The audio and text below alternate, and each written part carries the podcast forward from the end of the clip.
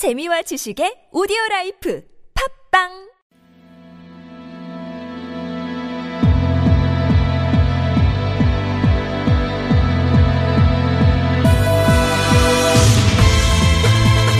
여러분은 지금 한림대 미디어스쿨 송현주 교수가 진행하는 TBS 아고라를 듣고 계십니다.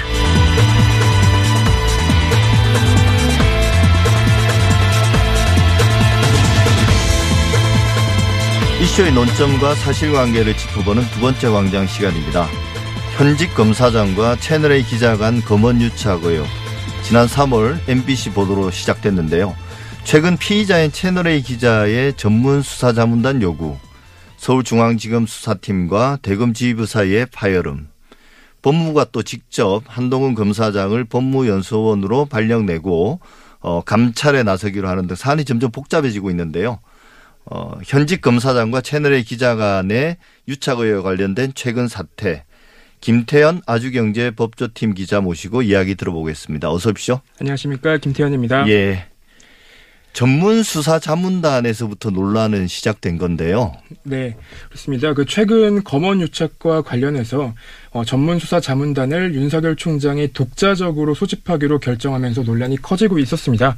예. 그러니까 윤 총장은 한동훈 차장 검사와 채널 A 기자들 사이의 녹음 파일 내용을 보고받고 이제 6월 4일 이후로 이 사건 지휘에 관여하지 않겠다. 서울중앙지검과 대검에 이견이 있는 경우 대검 부장회의에 지휘를 일임하겠다는 공문을 서울중앙지검에 보낸 것으로 알려졌습니다. 아, 공문까지 보낸 건가요? 네, 공문까지 예. 보냈습니다. 그래서 이후부터는 이제 구본선 대검 차장 검사가 회의를 이끌어왔다고 알려졌는데 어, 수사 자문단을 소집할지 말지 여부를 결정하지 못한 채 회의가 끝난 걸로 알려졌습니다. 예. 근데 이후에 이제 어, 구본선 차장 검사가 논의 경과 정도를 윤석열 총장에게 보고를 했는데 어, 윤 총장이 독단적으로 수사 자문단을 소집한 것으로 알려졌습니다. 근데 이제 검찰 내부에서 목소리가 많이 나오고 있는 게 예. 어, 일부 언론에서는 대검 실무진이 만장일치로 혐의 성립이 어렵다는 의견을 낸 것으로 보도를 했습니다. 그러니까 피해자가 강요로 느낀다고 주장하더라도 강요 미수죄가 성립하기 위한 객관적인 해악을 고지했다고 보기 어렵다는 그런 예. 취지였는데요. 이 같은 내용의 부장회의가 진행된 이후에 이제 구본선 차장검사가 소집적으로 의견을 모았고 윤 총장에게 보고를 한 이후 자문단 소집이 결정됐다. 이렇게 보도가 나왔었어요. 예. 첫 번째 보도는 그러니까 그 대검의 부장들이 네. 회의를 해서 네.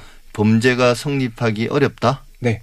는 결론을. 내고 전문 수사 자문단 소집도 결정했다는 거죠. 네. 그 보도는 그렇게 나왔는데 예. 제가 앞에 말씀드렸던 것처럼 이후에 윤 총장의 말과 대검 부장회의를 주재했던 구본선 차장검사의 말이 조금 달라지고 있는 겁니다. 아, 그 사실은 네. 검찰총장과 대검의 그 차장의 말이 달라지는 게 거의 예외적인데요. 사실 거의 한 몸처럼 행동하지 않습니까? 그렇죠. 조금 이례적인 게 보통은 이제 대검 대변인 쪽에서는 검찰총장의 권한이라고 얘기를 하고 있거든요. 예. 그러니까 그 부장회의는 그냥 참고용이지 참모들의 모임이지 거기에는 뭐 결정 권한이 없다. 근데 이렇게 말이 나온다는 것 자체가 이제 윤석열 총장이 검찰 내부에서 어떤 어, 입지를 좀 잃어가고 있는 게 아닌가라는 예. 이제 분석이 가능해지는 것 같습니다. 예. 근데 이제 이번에 법무부가 전격적으로 한동훈 검사장, 그 부산 고검 차장 검사였죠. 네.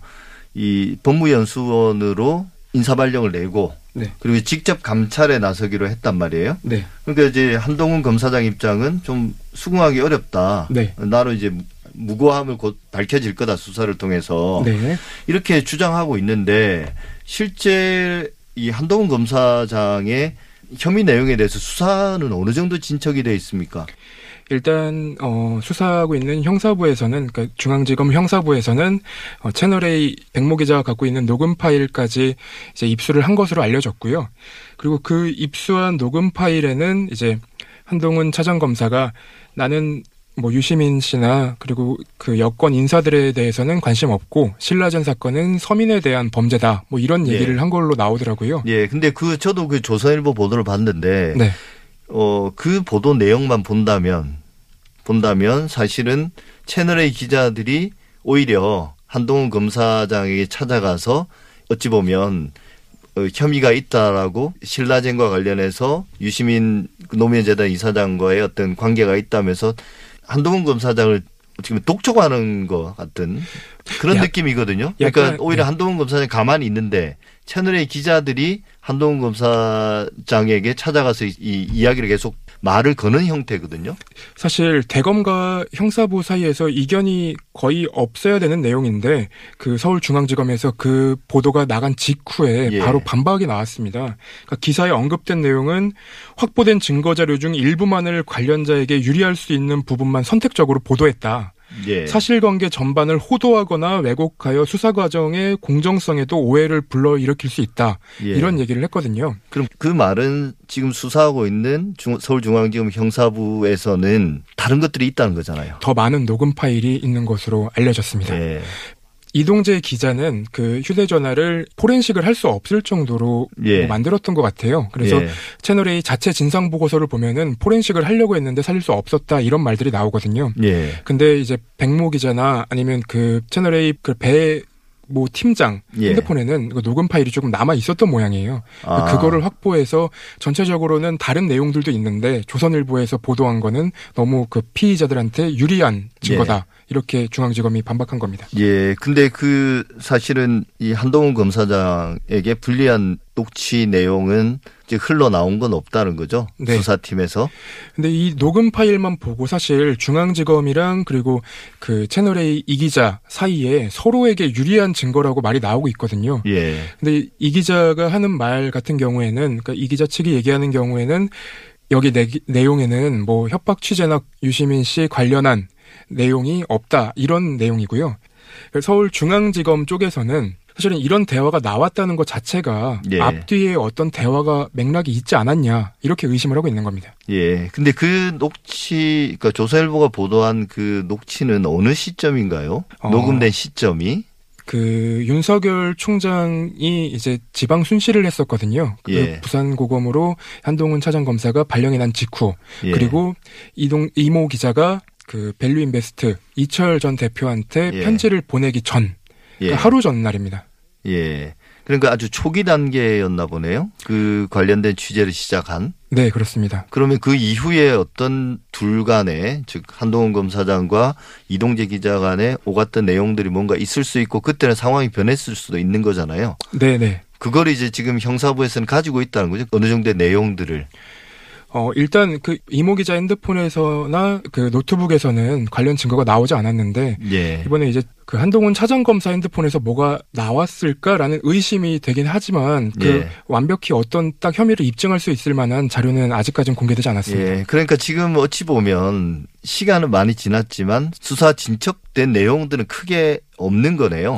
그렇죠. 그러니까 이제 감찰 사안이었잖아요. 원래는 예. 그 감찰 사안에 대해서 윤석열 총장이 그 인권부로 배당하면서 거의 이제 두 달 가량 시간이 지나간 거죠. 예. 그래서 이번 법무부 인사조차도 여태까지 검찰 내부에서 감찰을 할 수 없게 만들었던 거를 이제 법무부가 직접 감찰할 수 있다는 규정을 가지고 감찰을 하기 시작하는 예. 겁니다.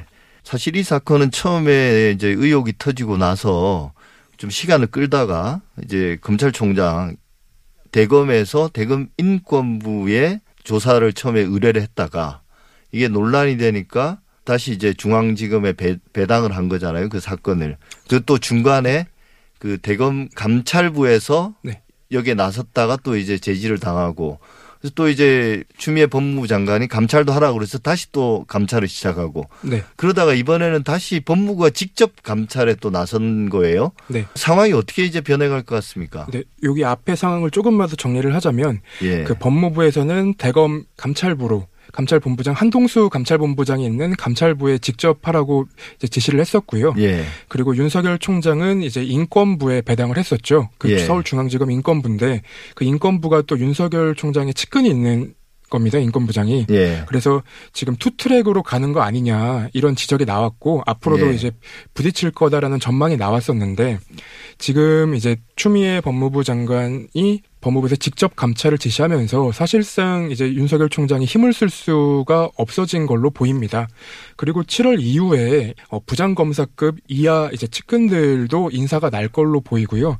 그 7월 인사에서 이제 추미애 장관이 어, 특수통 대신 뭐 형사부, 공판부 검사들을 중용하겠다고 얘기하면서 어, 윤석열 총장의 입지가 많이 좁아진 걸로 보입니다. 예. 이 검찰 내부의 어떤 이견이나 혹은 법무부와 검찰, 대검 그리고 이제 수사팀 간의 갈등 이런 모든 여, 모든 것들 떠나서 사실은 이 검언 유착 의혹은 이게 나중에 범죄가 성립이 되든 안 되든 실제 어 그 검사장과 채널의 기자 간에 어떤 이야기가 오갔는지는 샅샅이 좀 밝혀야 되는 게 아닌가 싶습니다. 그게 저도 이제 법조인이 아니기 때문에 범죄 성립의 여부 어느 정도의 처벌을 받을지는 모르겠지만 이게 어찌 보면 우리나라 언론의 어떤 윤리나 검찰이 언론을 활용하는 그런 어떤 불법적인 관행들 어, 이런 것들이 변하는 아주 결정적인 계기가 될 것 같거든요. 현재 지금 분위기는 어떻습니까? 어제 부산고검의 부장검사가 그 검찰이 쓰는 이프로스의 글을 하나 올렸어요. 예. 근데 거기를 보면 그 글을 보면은 사실은 저는 조금 이제 절망을 했었거든요. 왜냐면 그 부장검사가 쓴 글에는 피의 사실 공표가 금지됐는데 내부에서 정보가 자꾸 나가는 것 같다. 예. 그 이제 검사들 간에 등에 칼을 꼽는 건 이제 그만둬야 되지 않냐라는 취지의 말을 했습니다. 근데 예. 사실 이게 이제 피의 사실 공표랑은 관련이 없는 내용이잖아요.